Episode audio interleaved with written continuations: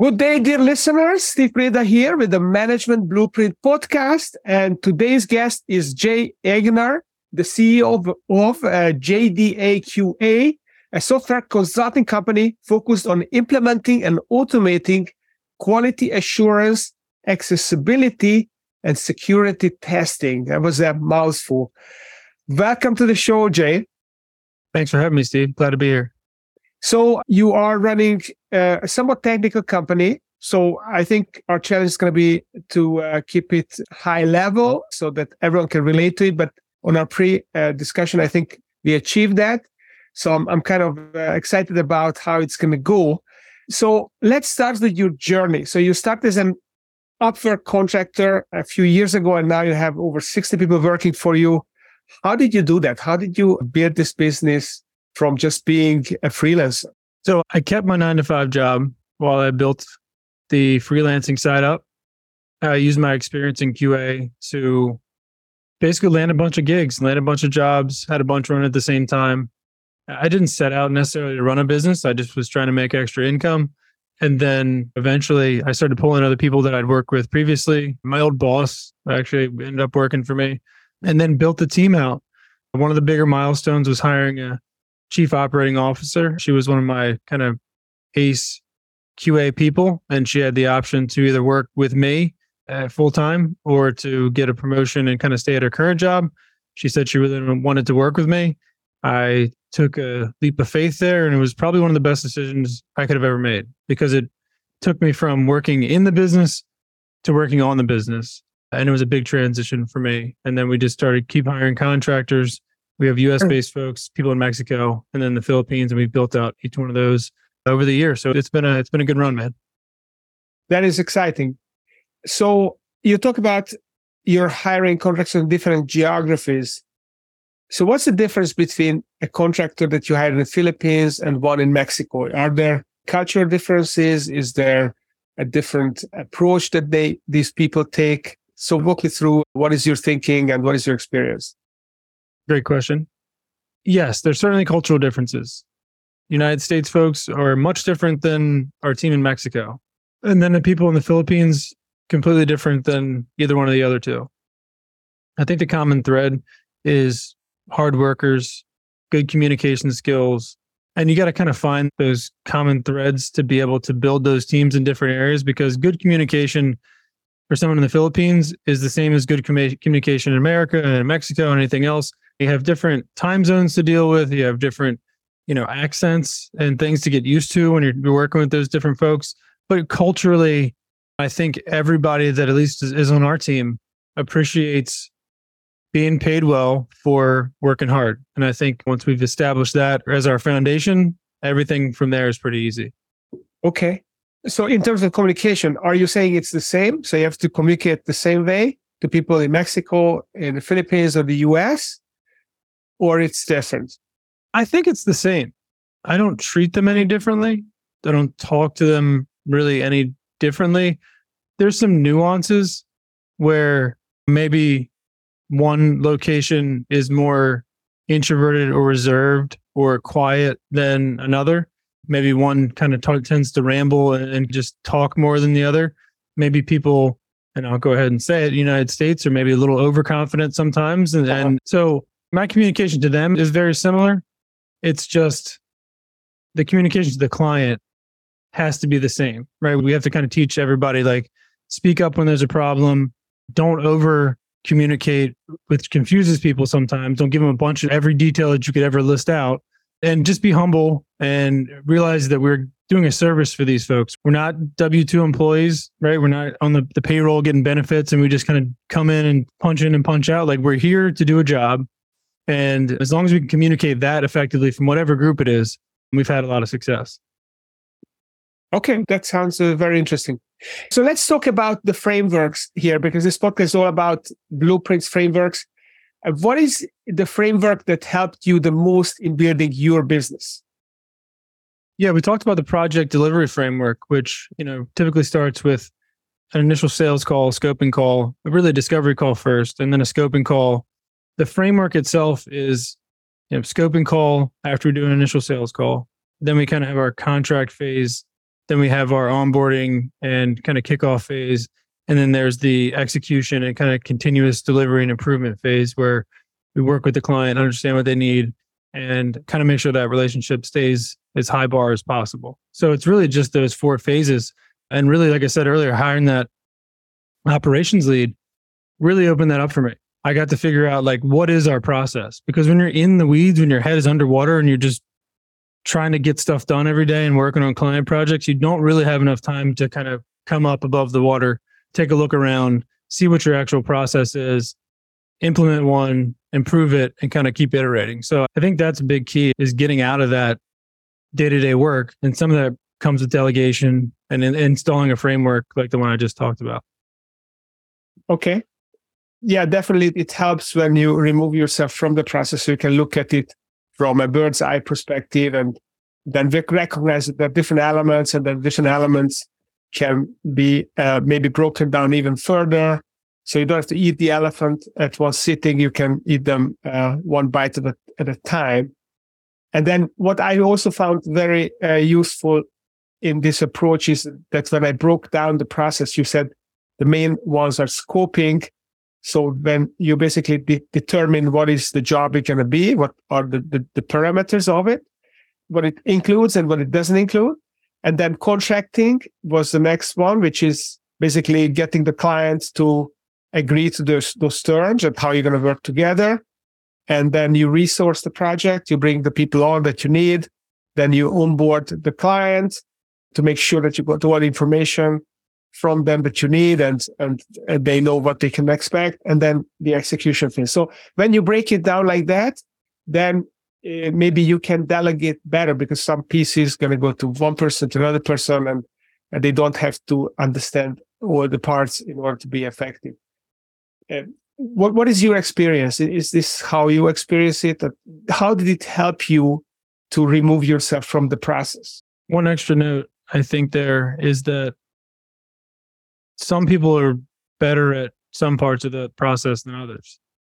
And it's easy when you're doing it all to expect to hand it off to somebody and somebody else does it all. That's not typically the case. And it used to drive me crazy that certain people wouldn't be able to do certain things in the process. And I'm like, why can't they do sales or why can't they get these contracts right or why can't they do whatever? And you're somewhat unique in, uh, in an entrepreneur in that you can kind of figure out how to do it all together. And as you start to realize, and somebody said the other day, let the pitchers pitch and let the catchers catch and the hitters hit, let them do their specific tasks. It really opened the door for me to say, okay, I don't need to have somebody do everything I was doing. I need somebody to take a piece of what I was doing and do it better than I was doing it, improve the client experience, improve our kind of value to the client. And that just kind of cascades down through the rest of the process. Now, yes, there's people that can do, you know, kind of different parts of the process along the way and can kind of help you with that, but nobody's going to own the full process like you did. And if that's your expectation, you're going to kind of be up against a brick wall because nobody's going to be able to do it in your eyes probably as well as you did the whole process, right? So try to pick a piece that eats up a lot of your time, whether that's doing scoping calls or whether that's writing contracts or whether that's finding people or whether that's doing whatever. Find somebody you think that can take that on for you and just let them go. Give it a shot. And they may fail a little bit here and there, but at the end of the day, any failures in your business go back to you, right? Either you didn't train somebody properly, you didn't pick the right person for the job, you set the wrong expectations, you did all these different things. So I think just keep it in mind that even if you delegate, it's not the person you delegated to's fault if they didn't do exactly what you wanted them to do and the, the process doesn't work extremely smoothly. You got to look back at yourself and go, okay, how do I improve how I'm training people, how I'm explaining things, and how I'm communicating what I need to get done for my business and my customers? Yeah, I think that is so true. And I think the two, as you're explaining this, the two things that stand out to me, the two big benefits of delegate is not just that obviously you can't do, you can only serve a certain number of clients and then you have to delegate. But beyond that, when you delegate and when you get these people, you give them the momentum by giving them the process, then they're going to take carry this momentum to a higher level because they're going to then specialize in that piece of the process. They're going to get better than you were to begin with. And then they can build uh, further nuances into the process. They can make it better. And then the big whole together is going to be actually better because the, the parts are better than you could on your own do. And it will add up to a better result. The other big advantage that I experienced was, and, and initially I was very afraid of delegating because I thought that the client hired me and they want me to deliver. And if other people deliver, I'm kind of cheating the client. Well, just the opposite happened. The client actually was wondering how I could possibly deliver while serving multiple clients. There was a big question mark in their heads. And when they saw that they had a team, then they managed to breathe and relax. Ah, okay. So I'm going to be able to supervise things and make sure everything's happening. And I'm also going to have the bandwidth to engage with my client on strategic issues, which they don't expect me to be able to do if I'm in the weeds. Yeah, that's a great point. I think it's a great point. And it's, it even, it changes your future sales pitches. You go from pitching saying, I can do this, I can do that, I can do this to a we can do this, we can do that. And my team and the people I've assembled. And it's almost a better level of trust, I think, with your clients if you establish the fact that you can build a team, a scalable team to accomplish anything. Like you said, if somebody's hiring you and they know it's just you, they know what the li- limits of one person is. They know that you're there's not a million of you. So if you but if you can convince them that look, I can build teams that can deliver higher value than you could expect from one person like me, that's a different level of trust. And I think it's like you said, it puts the client's mind at ease a little bit. They're like, oh, these guys know what they're doing and they're going to be able to support whatever we throw at them. Yeah. Yeah. Because if, if it's just you, then they will have to find another you and then they have to coordinate. That's much better. Yeah. Okay. So let's talk about software testing. I mean, this may not be an obvious thing for everyone why software testing is important. Obviously, we want uh, software that works well, but how is this whole testing thing um, comes to the picture, and why would someone just hire uh, a firm to do the testing rather than have someone do the whole thing? A great point. I think there's people are learning that testing is an important part of the process. I think sometimes still, and even today, if a client goes and hires a development shop and they say, we need you to build this thing, they assume it's just going to work. Right. And they're just going to do whatever they said it's going to do. And there's not going to be any problems. And if they do, then they get their money back. And it's, you know, it's, it's like going to buy something at the store. If you are on Amazon, something doesn't work, you just send it back. It's not really how software development works. It's a living, breathing thing a lot of the times. So, I mean, testing is important because it's your brand. If people go to download your app or go to use your web app or go do whatever, use your VR application and it's buggy and it sucks, the first thing you're going to do is uninstall it. And the second thing you might do is leave a, a, a, bad review, right? They may go say this, and that's that's everything these days. Social reviews, social proof, all that sort of stuff. Like people will just not download it. I mean, I'll do it myself. I don't go buy it, download an app if it has a two star review. So testing is important because it is your brand. We work with a lot of custom software development companies, and they're usually a bunch of really really smart programmers and engineers and project managers and product people, and that's what they're good at they're not good at building device matrices to figure out exactly which devices are supported and what needs to be tested and the browsers need to be tested on and what automation tools can we save time with and how do we test this thing effectively so that when it gets in our customers' hands, it doesn't explode. So a lot of times we can work with custom software development companies who are making products for other people. And they can even write mark us up, mark our hours up as just part of the project and they can make money by working with us, right? They're charging $100 an hour and we're billing them 60 or whatever the numbers are, they can upcharge our service and make money off with custom software development companies. For SaaS companies that build their own products, we add a scalability that they don't have by hiring W 2 resources or by hiring freelancers.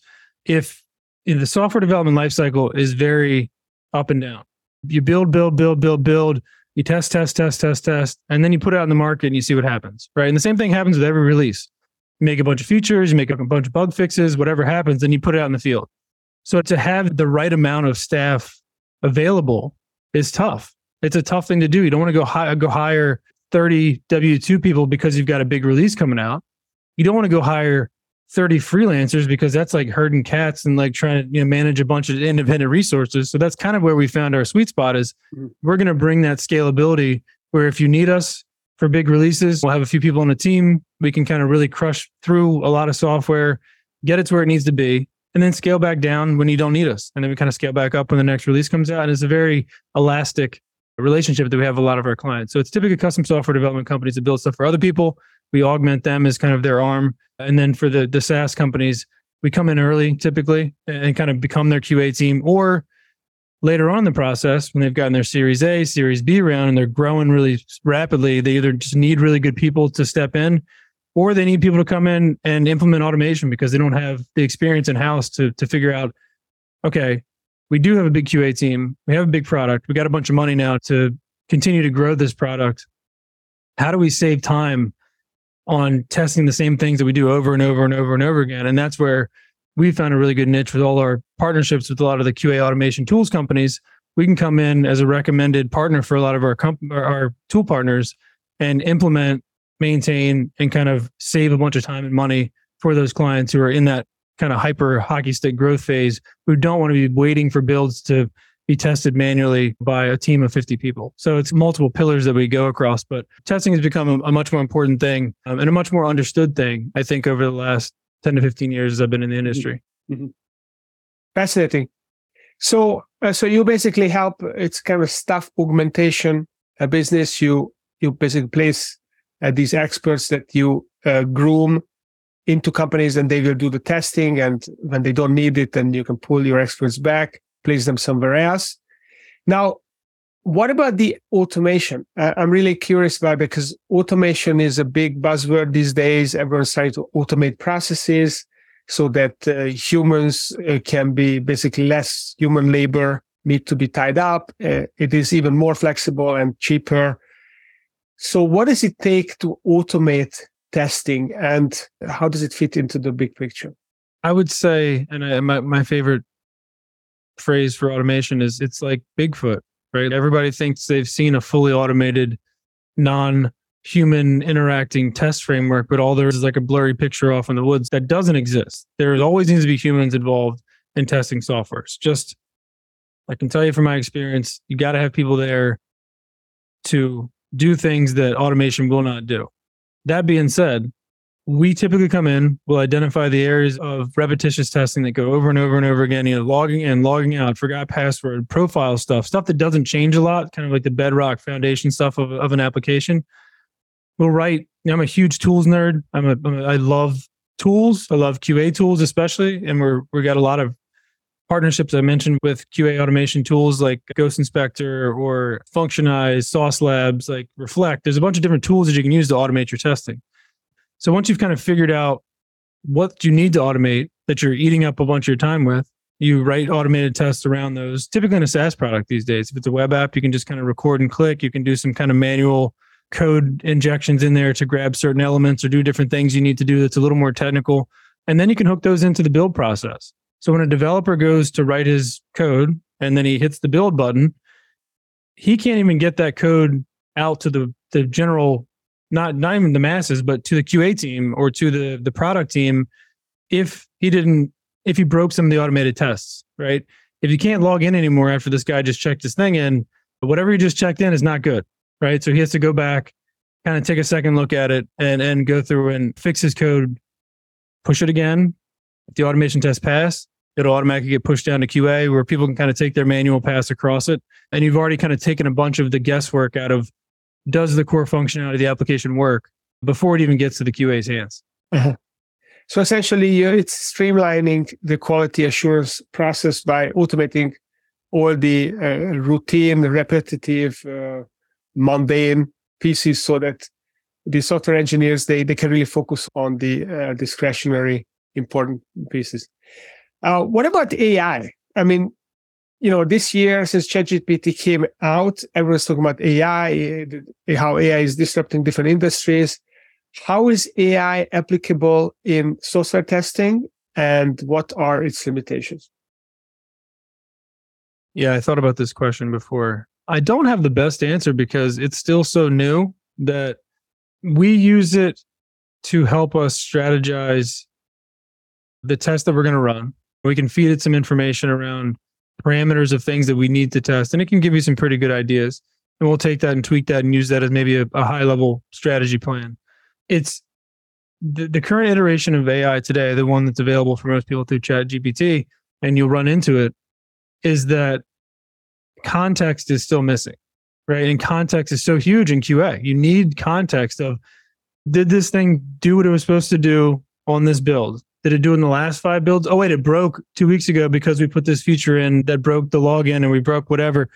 There's context just inside the application itself. If I do this thing, this thing is supposed to happen. That's still not quite there where you can just kind of unleash AI to, to test your applications. Now, there are tools like Functionize and Mock Test and a couple of these other ones that we work with that use AI in some pretty interesting ways to. So, for example, if you have a forgot password field, it will use AI to create a bunch of tests, a bunch of automated tests to test the bounds of what that's supposed to do. Right. So, like, you kind of, they kind of know what a forgot password field is supposed to be, what it's supposed to contain, what characters it's supposed to accept, what it's not supposed to accept.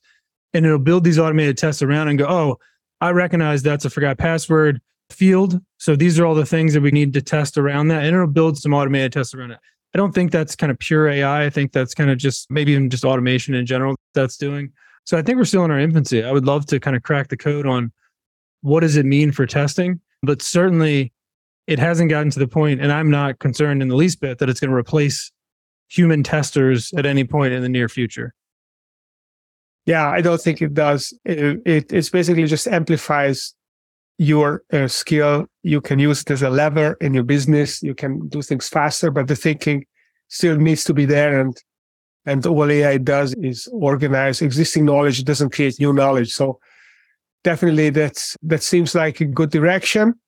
So finally, I, I want to uh, ask you this: quality testing is such an elusive topic. How do you even know whether your testing works or your projects perform? Is there a way to quality assure the quality assurance? What a magical question that is. I think the short answer is yes. If the product does what it's supposed to do, it matches all the requirements, then, and it's been run through a QA team, then yes, right? It, they did what they're supposed to do. It, it checks all the boxes. It does all the things it's supposed to do. From a more high level perspective, do are people doing what they're supposed to be doing in that role? That's a little more of a nuanced question. I think that's why we've been pretty successful because we're good at identifying the talent up front. We get a lot of feedback from our customers on how they interact in the process. And I mentioned earlier, communication being such a big thing pretty quickly. And I mean, everybody out there will know people who don't communicate, right? We all know the bad communicators in our lives or in our business or in our coworkers or whatever it is. And those are the ones that will cause the problems in any facet of business. It doesn't matter if it's QA, if it's development, if it's whatever. So I go back to communication because QA is the last line of defense, right? We are the, the last line before it gets out to the customer's hands. And we have to be exceptional communicators. We have to drive communication with the product people, with the project people, with the developers, with the C suite, with the stakeholders, with the customers, with everybody. We have to understand, we have to be able to communicate does the thing do what it's supposed to do? And if it's not, why? Right. And so if if we're doing that from a pretty abstract perspective, the answer is yes. Uh, from a, an employee perspective, do the people function in that communication role at a high level? Yes, you can tell that. And you can kind of over time figure out who those people are. And just from a general qualitative perspective, how often are things getting past the QA team into production or how many times are we iterating on things with developers back and forth because we didn't communicate it properly and we said the wrong thing and we didn't document it enough? Or we, so there are ways to kind of you know put some metrics around it but i'm not a huge huge metrics guy. I mean i enjoy them for certain things but a lot of this is just touch and feel. It does yeah. it feel right. Does it work together? And is the product successful because the quality is high? So that touch and feel thing which it's easy to discount it as fluff, but actually, I think the opposite is happening with AI and ChatGPT. Information is available immediately to everyone, so that's not a differentiator anymore. Knowledge is basically it's there for the taking. It's about synthesizing the knowledge. It's about communicating. It's about understanding. That's the differentiator. And people who communicate well, they can connect the dots. They can work together they can utilize that knowledge that is is out there uh, ubiquitously. Awesome. Well, great uh, conversation. Really enjoyed it. Uh, so if if our listeners would like to learn more, maybe they run a software company, a SaaS company, they need uh, some testing resources that they can pull in at short notice and augment their team. Where should they go? Where should they look? First of all, everybody should go give Steve's podcast a five star review. You're a great host, Steve. Thank you for having me on. I appreciate it. I love your podcast, by the way. It's a great podcast. JDAQA.com or find me on LinkedIn, Jay Aigner, A I G N E R. Feel free to email me, J A Y at JDAQA.com. And happy to talk any QA with anybody. So I appreciate you having me on, Steve. That's awesome. It's a pretty niche business. I love it. Whenever I see a, a really well niched business that, I mean, you're the first one on this podcast. We have had 175 episodes here, lots of software people, but not as niche as you are. So that's pretty cool. If you need testing, definitely check out Jay. And thank you for coming to the show. I appreciate it, brother. Have a good rest of your summer. I will talk soon. Take care. Thanks, Steve.